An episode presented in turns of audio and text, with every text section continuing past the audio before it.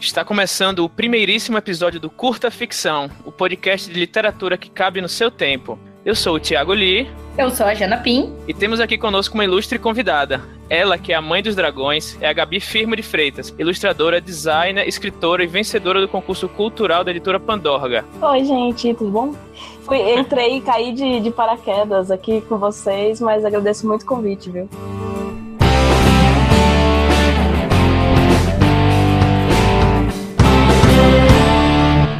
Bom, então vamos falar hoje sobre qualidade de escrita e mercado independente de literatura. Uma coisa que basicamente todo escritor, né, às vezes até os próprios leitores se perguntam mesmo, né, por que é tão difícil para os escritores independentes e iniciantes alcançarem seu lugar ao sol? Por que é tão difícil para quem está começando hoje em dia vender? Jana, você que é, é escritor independente, mas fez aí um pequeno sucesso aí entre um, um nicho aí da fantasia brasileira, o que, é que você acha disso? Olha, eu acho que é uma mistura de coisas, mas acho que a primeira coisa é que a internet, hoje com a internet, com a autopublicação, é, um monte de gente pode publicar um monte de coisa, coisas interessantes, coisas às vezes nem tão interessantes. E aí a gente sempre esbarra nesse esse marzão aí cheio de coisas independentes e além de das coisas independentes, as coisas mainstream. Então a gente já tem essa dificuldade de entrar aí no mercado, de se fazer enxergar e tal, principalmente nós como independentes temos um alcance é, pequeno de distribuição e tal. É, mas eu acho que tem um outro ponto aqui também que acho que entra um pouco na parte da qualidade que a gente vai falar aqui hoje, que é o seguinte: é, as pessoas leem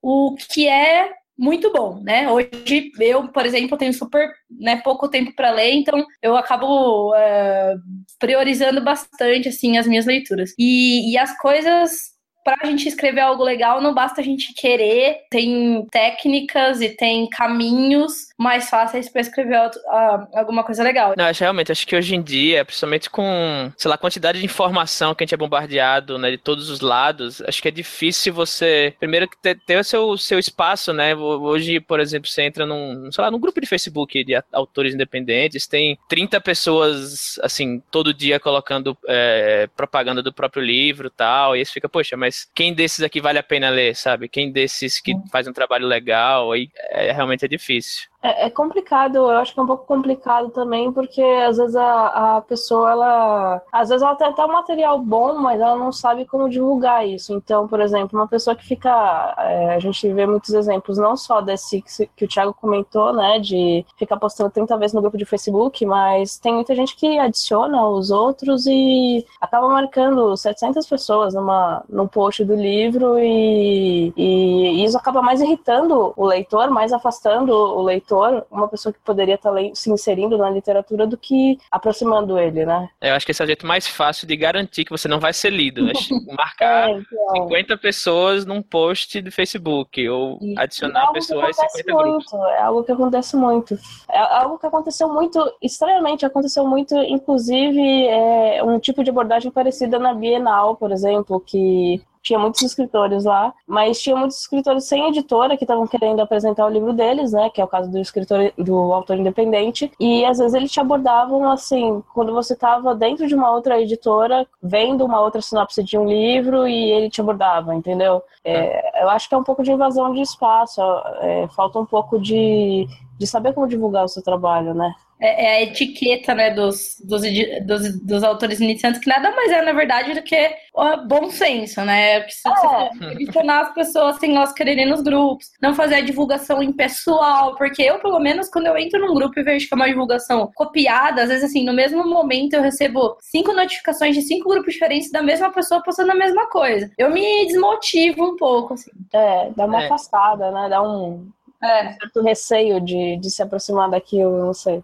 Isso, acho que Vincent já entrou meio que no. O que é que um escritor iniciante não deve fazer, né, para ser lido, para ser divulgado, né? Existem muitos erros, assim, que são muito comuns, né? Principalmente em divulgação, né? O pessoal não sabe como se divulgar e acaba passando de limites. Mas em questão de qualidade literária mesmo no texto, o que é que vocês acham que falta no escritor iniciante? É, não quero entrar na polêmica, assim, mas eu acho que uma das coisas. Na polêmica, já vou até falar qual. Jardineiro versus arquiteto, mas eu acho que uma coisa que a gente costuma costumo ouvir o pessoal falando é a questão de, ah, eu tenho uma ideia e às vezes a pessoa acha que uma ideia já é uma história. E, e uma ideia não necessariamente é uma história. Uma ideia, ela precisa ser transformada em uma premissa, ela precisa ser transformada em um, uma estrutura, mesmo que seja simples, mesmo que seja uma estrutura de três atos ali, de introdução, desenvolvimento e, e finalização, e aí ela ser escrita. Isso pode, às vezes, até no caso de um arquiteto, não é o problema da maneira com que se escreve, mas no caso de um arquiteto, eu acho que falta, de repente, se for a sua maneira de escrever, falta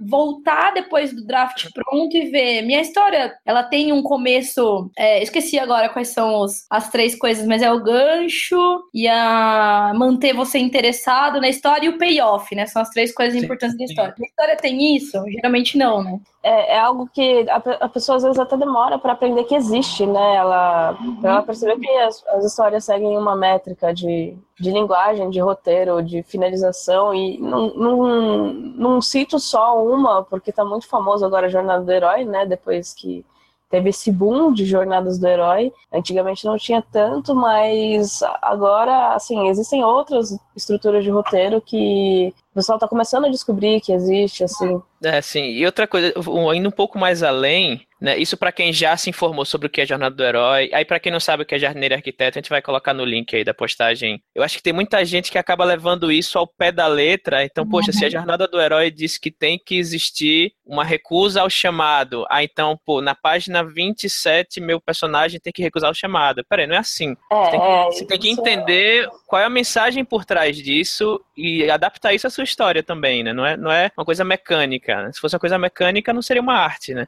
É, uma coisa que eu acho que, que falta, assim, que eu acho que pode quebrar um pouco essa mecanização é observar, ler muito e ver muito filme, e, é, consumir bastante entretenimento em geral, porque isso é um formato orgânico, né? As histórias elas seguem esse tipo, é, é qualquer um dos, dos, das estruturas, né? Qualquer uma que seja, segue meio que naturalmente esse formato e basta você lapidar ali. Então, se você tiver dúvida, se por exemplo, ah, o recusa do chamado realmente é necessário, pega três, quatro filmes, três, quatro livros que você gosta e vê se tem realmente uma recusa tão nítida. Ou então ela é sutil, ou é, sei lá, vem por parte de um uma introdução de um outro personagem, sei lá, é, eu acho que tem que fazer essa leitura comparada, essa, esse consumo comparado de entretenimento também. É, eu acho que isso aí é só com experiência, não tem, uhum. acho que não existe outra maneira mesmo. Inclusive, hoje eu tava ouvindo um podcast do, do Brandon Sanderson, né, o Writing Excuses, e ele fala que quando, antes dele publicar o primeiro livro dele, né, que se não me engano foi o Elantris, fez muito sucesso, é um ótimo livro, ele disse que ele, ele escreveu 13 livros. Assim, uhum. sabe que escrever 13 livros e não publicar, sabe? E a gente aqui escreve um primeiro conto e já acha que é a melhor coisa do mundo, sabe? Eu acho que não é por aí. É, isso, acho... isso é algo muito, isso é algo muito importante, porque o pessoal acha que, às vezes muitas as pessoas acham que o primeiro livro publicado de uma pessoa é o primeiro livro escrito de uma pessoa pessoa, e, e isso é uma mentira muito grande. E já mudando um pouquinho do assunto aqui, é, você já fez algum curso de escrita criativa, algum curso para se instruir um pouco melhor sobre como escrever, sobre fazer narrativas? Você acha que vale então, a pena esse tipo de curso? Sim, sim, é, é, é, muito sim. É, na verdade, quando eu fiz o curso de, de CG, né, de computação gráfica meu, incluí o um curso de, de roteiro para criação de um curta-metragem, que a gente era o TCC final do, do curso. E nesse curso de roteiro foi a primeira coisa assim que eu já caí, levei um tapa na cara, porque você acaba percebendo que nada é como você pensa, entendeu? Depois disso eu acabei, acabei ficando amigo do meu professor, ele me explicou outras técnicas de escrita, e nem sempre só de, de roteiro, assim. É, ele pegava, por exemplo, o tema dos personagens, né? Vamos trabalhar com um personagem hoje que é um personagem plano, que é um personagem que segue, segue sempre a mesma linha de raciocínio, que ele é fixo, ele, ele nasce um herói, ele morre um herói e, e é aquilo. Ou um personagem que ele nasce um, um pequeno bastardo e ele se transforma em um grande cavaleiro. Eu tô colocando mais assim na jornada do herói porque é o meu tema atual. Sim, Mas... Sim, é. é. que a verdade é que assim, para você escrever existem N coisas que você precisa trabalhar. Muitas dessas coisas, pela questão que a gente já falou, de você consumir entretenimento todo o tempo, você já tem interiorizado em você. Então, assim, não acho que a gente deve ignorar totalmente também a nossa, a nossa capacidade de já colocar isso organicamente numa história. Mas a verdade é que, assim, existem muitas coisas que podem ser trabalhadas para te distinguir dentre outras obras, né? Então, assim, é, a primeira sentença você pode trabalhar de uma maneira toda específica para chamar atenção, para ter esse gancho para o resto da história. Hum. O primeiro capítulo, os personagens, é, a sinestesia dentro do conto. A verdade é que são muitas coisas. Eu acho que por isso que os cursos valem a pena, porque as, eu acho que a gente não vai encontrar nunca nenhum curso que vai falar de todas as coisas, nenhum livro de escrita também, todas as, as coisas que são importantes abordar. Mas cada curso, cada livro, cada artigo que a gente lê, a gente lembra de uma coisinha e isso você vai criando uma uhum. espécie de uma base de dados de coisas de escrita para aplicar nessa história, né? É, é. na verdade, cada, cada pessoa que ministra um curso é, passa, transmite uma experiência diferente que ela teve, né? Por exemplo, meu professor, ele era, ele era formado pela USP, né? Normal, só que ele estava fazendo mestrado em roteiro para games, especificamente, porque ele falou que o mercado de game tá carente de roteiro, que a gente não tem mais histórias boas uhum. para jogos, não tem histórias bem desenvolvidas e ele estava trabalhando nisso. E cada depois eu fiz um curso também que foi pelo Coursera e ele foi na verdade em inglês, falava sobre a nova literatura dentro dos games, né, que é, jogos que contam uma história, mas não jogos pequenos, né, jogos assim que você poderia colocar que nem World of Warcraft tem mais de um milhão de páginas, sabe? Eles têm 15 livros publicados. Eu tenho um monte de livro deles aqui e é o único, assim, é a única série que eu acompanhei até hoje, né? De uhum. livros de jogos e que eu digo que é muito bom. E assim, eu afirmo que é muito bom, que eu leio. Todos os que lançam, eu leio porque eu quero ver como é que se desenvolveu o roteiro fora do jogo que se encaixa com aquilo, entendeu? Uhum. Então uhum. você vê que mesmo, mesmo dentro do jogo, é, existe um, uma forma de contar uma história. E isso pode. É, eu vi uma, uma, uma, parte do curso muito interessante que eu fiz no Coursera, eles comentavam de como você trazer a sinestesia do jogo, do, da pessoa interagir para dentro do livro, entendeu? E transmitir. Nos cursos você acaba ganhando uma, uma transmissão diferente, uma visão, uma perspectiva diferente a partir do ponto de cada pessoa que te influi, né? Eu acho que só faz somar, né? Cada, cada um desses uhum. pedacinhos que você vai aprendendo só faz somar o seu conhecimento. Isso me lembra de, uma, de um início de, de livro que eu li um, um, dia desses. Eu encontrei um livro americano, eu acho. Só que, assim, uma coisa que é uma, é bem peculiar, assim, que as capas dos livros brasileiros são muito bonitas, mas as capas dos livros americanos normalmente são muito feias. Uhum. Só que o conteúdo deles normalmente é mais consistente, é mais, é mais é melhor, assim, de forma estrutural, assim. E eu lembro que eu peguei esse, esse livro, assim, não lembro nem porquê, porque a capa era, era horrível. Mas eu peguei o, o primeiro parágrafo para ler, eram, eram quatro linhas o primeiro parágrafo, e já contava a história de um casal que tinha acabado de perder um filho, e a protagonista, ela ia se, ia se encontrar com esse casal, pensava alguma coisa, né? A dor deles é meu ganha-pão. Terminava o primeiro parágrafo assim. Aí você, caraca, tipo, em, um, em, quatro linhas ela já contou uma história de um, de um, casal que tá sofrendo pela perda do filho e que é o ganha-pão dela. Aí você, sabe, como? Eu quero continuar lendo, sabe? É. Tipo, por pouco, eu só não, só não comprei o livro ali na hora porque eu tava no celular tal, enfim. E, sim, isso você vê que é, um, é uma forma muito, uma forma eficiente que você pode treinar, pode se aprimorar para você puxar o leitor em quatro linhas, sabe? Você não precisa uhum. demorar muito tempo para isso. E só para finalizar primeira, esse primeiro bloco aqui, bate bola jogo rápido, é, Jana, né? Para o cara que tá como para cara para menina que tá começando agora a escrever, né? Onde é que você buscaria informação para se aprimorar? Olha, um lugar, é,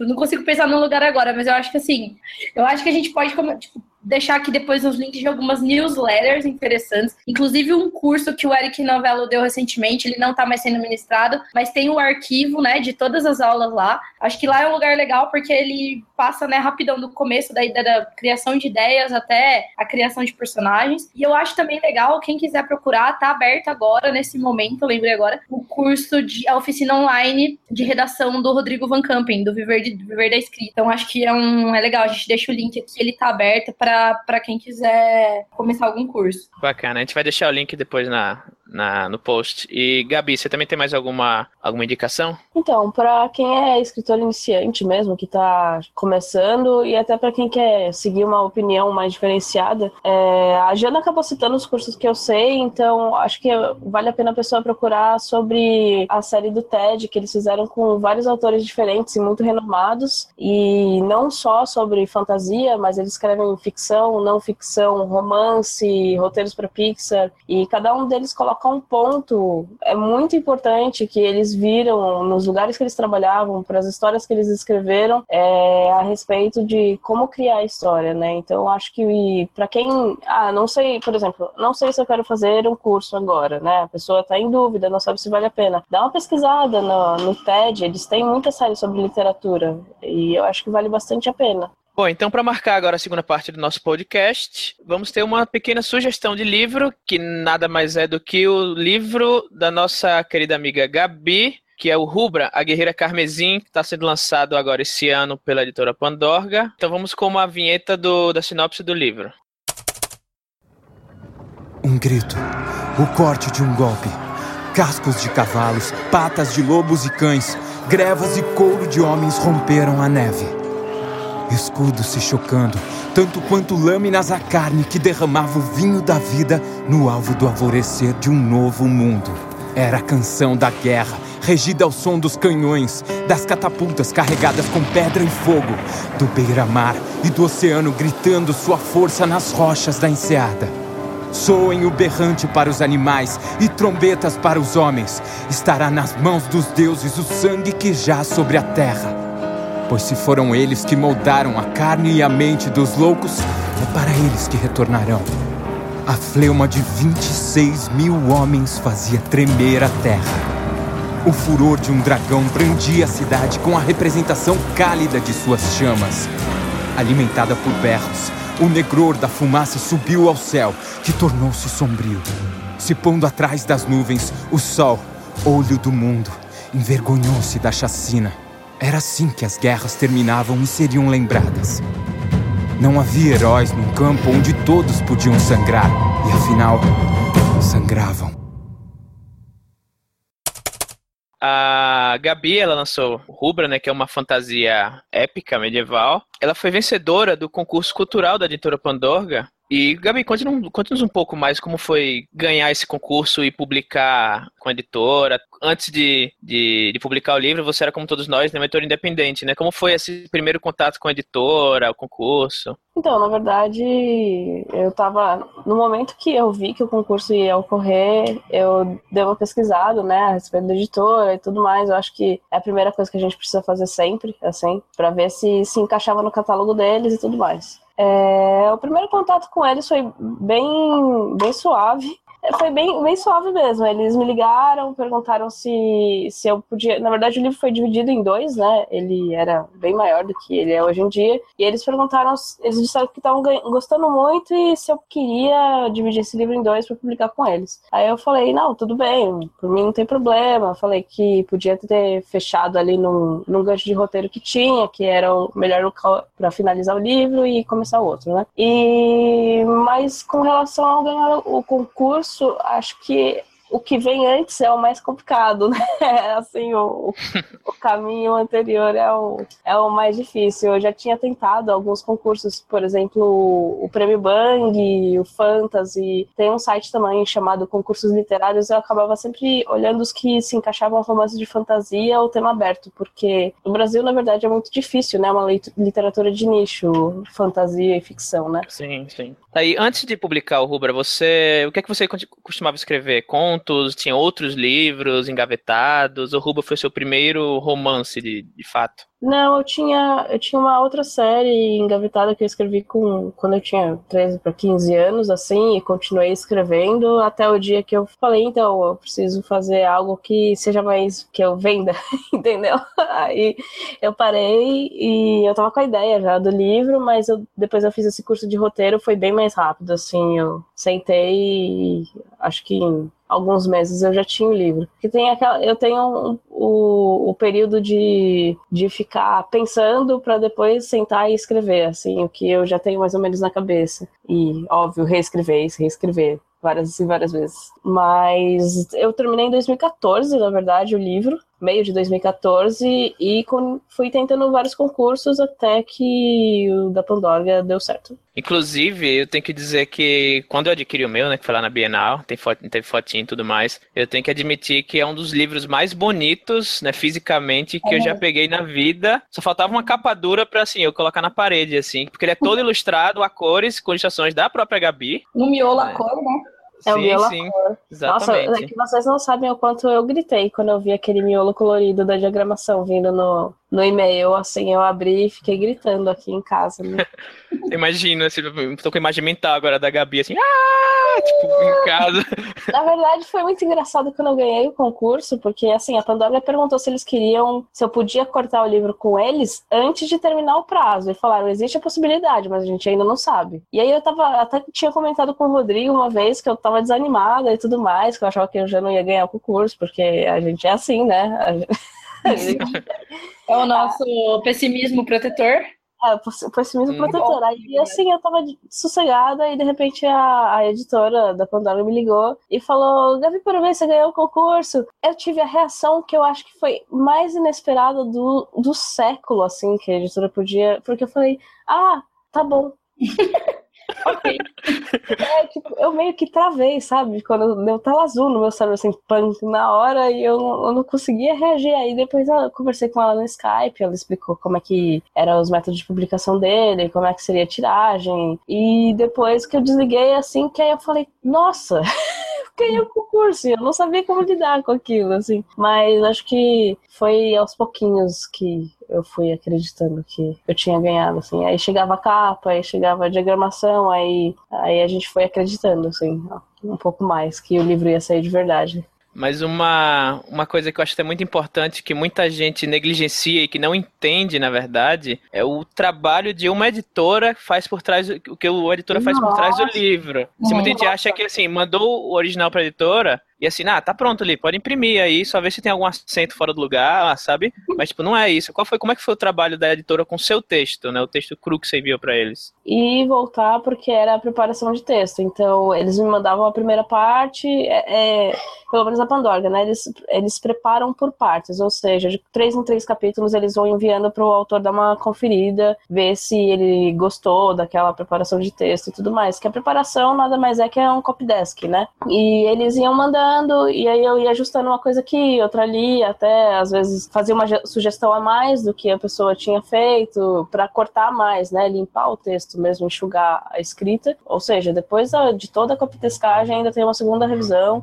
Aí depois disso, todo o trabalho de diagramação e conferir se não ficou nenhuma coisa perdida no meio do caminho, capa, né? Com certeza. Então, é uma coisa que muita gente não sabe, que não é só escrever e enviar para a editora. Tem, tem todo um trabalho, trabalho de você, sei lá, deixar o texto mais claro. Às vezes muita coisa que o ator escreve, fala, ah, isso aqui tá, eu, eu entendo, sabe? Mas se você, se você entende, não quer dizer que todo mundo vai entender. É, é- isso é uma coisa que muita gente não entende, né? Que não é só escrever e pronto, né? Vamos, vamos publicar. Que na verdade, assim, né? Antes de mandar para editora, você já tem que fazer esse trabalho, sim. né?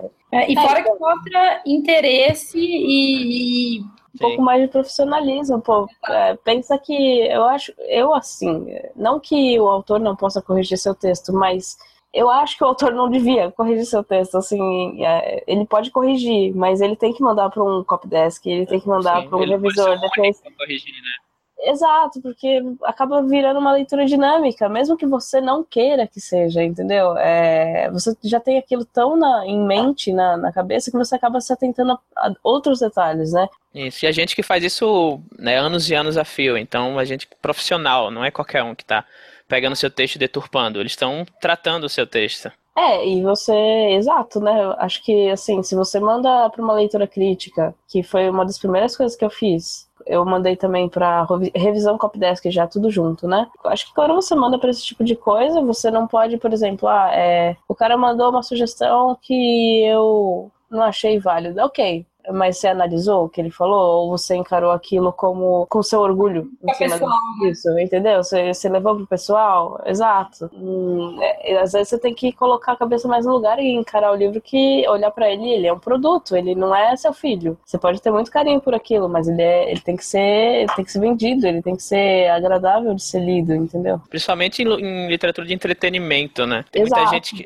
tem muita gente que tem medo de podar escritores mais, né, mais literários, mais poéticos, mais literatura de entretenimento, mais de narrativa de enredo. Cara, tem que ser claro pro leitor, tem que estar, tem que estar fácil para a leitura, sabe? E só para finalizar aqui, porque nosso tempo tá acabando, né, eu só queria só colocar mais um ponto aí sobre, sobre o seu livro, que um, uma coisa que eu, eu, sempre vejo, sempre que eu vou pegar um livro de, de fantasia épica para ler, eu sempre já vou com a mentalidade que, pô, vai começar o livro, né, falando sobre como esse mundo aqui existiram guerras e tal. E aí eu peguei o Rubra para ler, logo no prólogo, e assim, logo na primeira, segunda página, aparece um dragão e começa a, a tocar fogo lá em tudo. E, e o, o, capitão tá louco porque né, ele vai morrer e ele quer matar o dragão. Porque, há muito tempo que ele tá atrás desse dragão. Enfim, dá para perceber que você, é, isso que a gente falou no início do podcast, né, de né, atrai seu leitor no começo, né, mesmo que seja um livro de fantasia, você tem que mostrar o mundo, tem que mostrar vários personagens e tudo isso, mas porque ela, aquela cena é uma cena curta, mas poxa, já me fala muito sobre como é que vai ser o livro daqui para frente, já me mostra que tem um dragão e que o dragão é badass e que tem um capitão do navio lá que também é badass e quer matar o dragão, né, claro que vão, vão aparecer outros personagens e tal, mas aquilo ali já agarra o leitor para dentro do livro e aí você pode dar uma pausazinha e começar a contar outras coisas porque o leitor já tá né, agarrado no seu livro. Já tá interessado então, em entender o isso, mundo. Isso, né? exatamente. Então, parabéns aí pelo, pelo livro e pelo sucesso que está começando apenas, está começando. Obrigada. E infelizmente nosso tempo acabou. Talvez até a gente tenha passado do tempo, mas só queria agradecer a Jana, agradecer a Gabi. O Rubra, o livro da Gabi, além de estar em livrarias, ele também está especialmente nesse mês de novembro de 2016 no nosso site que é o Pacotão Literário. Não falei sobre ele ainda, vou falar agora. O que é o Pacotão Literário? O Pacotão Literário é uma iniciativa minha com a Jana e com o Rodrigo que basicamente é vender é, e-books e livros físicos de autores nacionais a preços muito baixos, a partir de um real, inclusive. Nós, a cada mês a gente troca os livros, tem sempre temas, né? A gente já teve tema de terror, tema de fantasia, né? tema de distopia, e a gente junta vários é, e-books de autores nacionais que você pode comprar a partir de um real, é sério, não, não tem pegadinha, a partir de um real você já leva, e quanto mais você pagar, vai ganhando mais recompensas, então mais e-books, livros físicos, sempre autografados, com marcador, com dedicatória do autor, etc. E agora em novembro vai estar tá à venda o Rubra, com o preço promocional mais barato do que você consegue no site da editora. E vem com a dedicatóriazinha da Gabi. E valeu, gente, obrigado. Eu sou o Thiago Lee. Se quiser saber mais sobre o meu trabalho, eu sou autor de livro de fantasia, o Requiem para a Liberdade, que está lá na, na Amazon. É só entrar no thiagolee.com.br ou acha a gente lá no site do Pacotão Literário. E Jana é com você. Bom, então eu vou falar aqui do Lobo de Rua, que vai em breve aí sair pela editora Dami Blanche. Então já é... o está nesse momento fora da Amazon, porque ele está sendo tratado, bem tratado, para voltar nas outras, na, na, Amazon e nas outras plataformas de e-book também, bem bonitão, com capa nova e tudo mais. Então, eu acho que, acho que o único verdadeiro independente aqui até agora sou eu, né? Todo mundo já está conseguindo suas, uh, suas editoras. Ah, calma, calma. É, logo mais estamos todos aí. Então, Gabi, seu jabá, onde é que o pessoal pode encontrar mais do seu trabalho? Então, o Rubra tá agora nas livrarias, né? Na Saraiva, Amazon, Livraria Cultura, pode encontrar ele. E também no site da editora, no meu site, se você quiser entrar em contato, www.gabifirmo.com. E acho que é isso.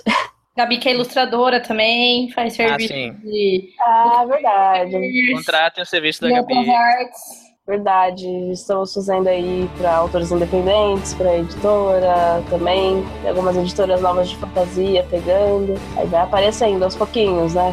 Então é isso, gente. Muito obrigado. Até logo.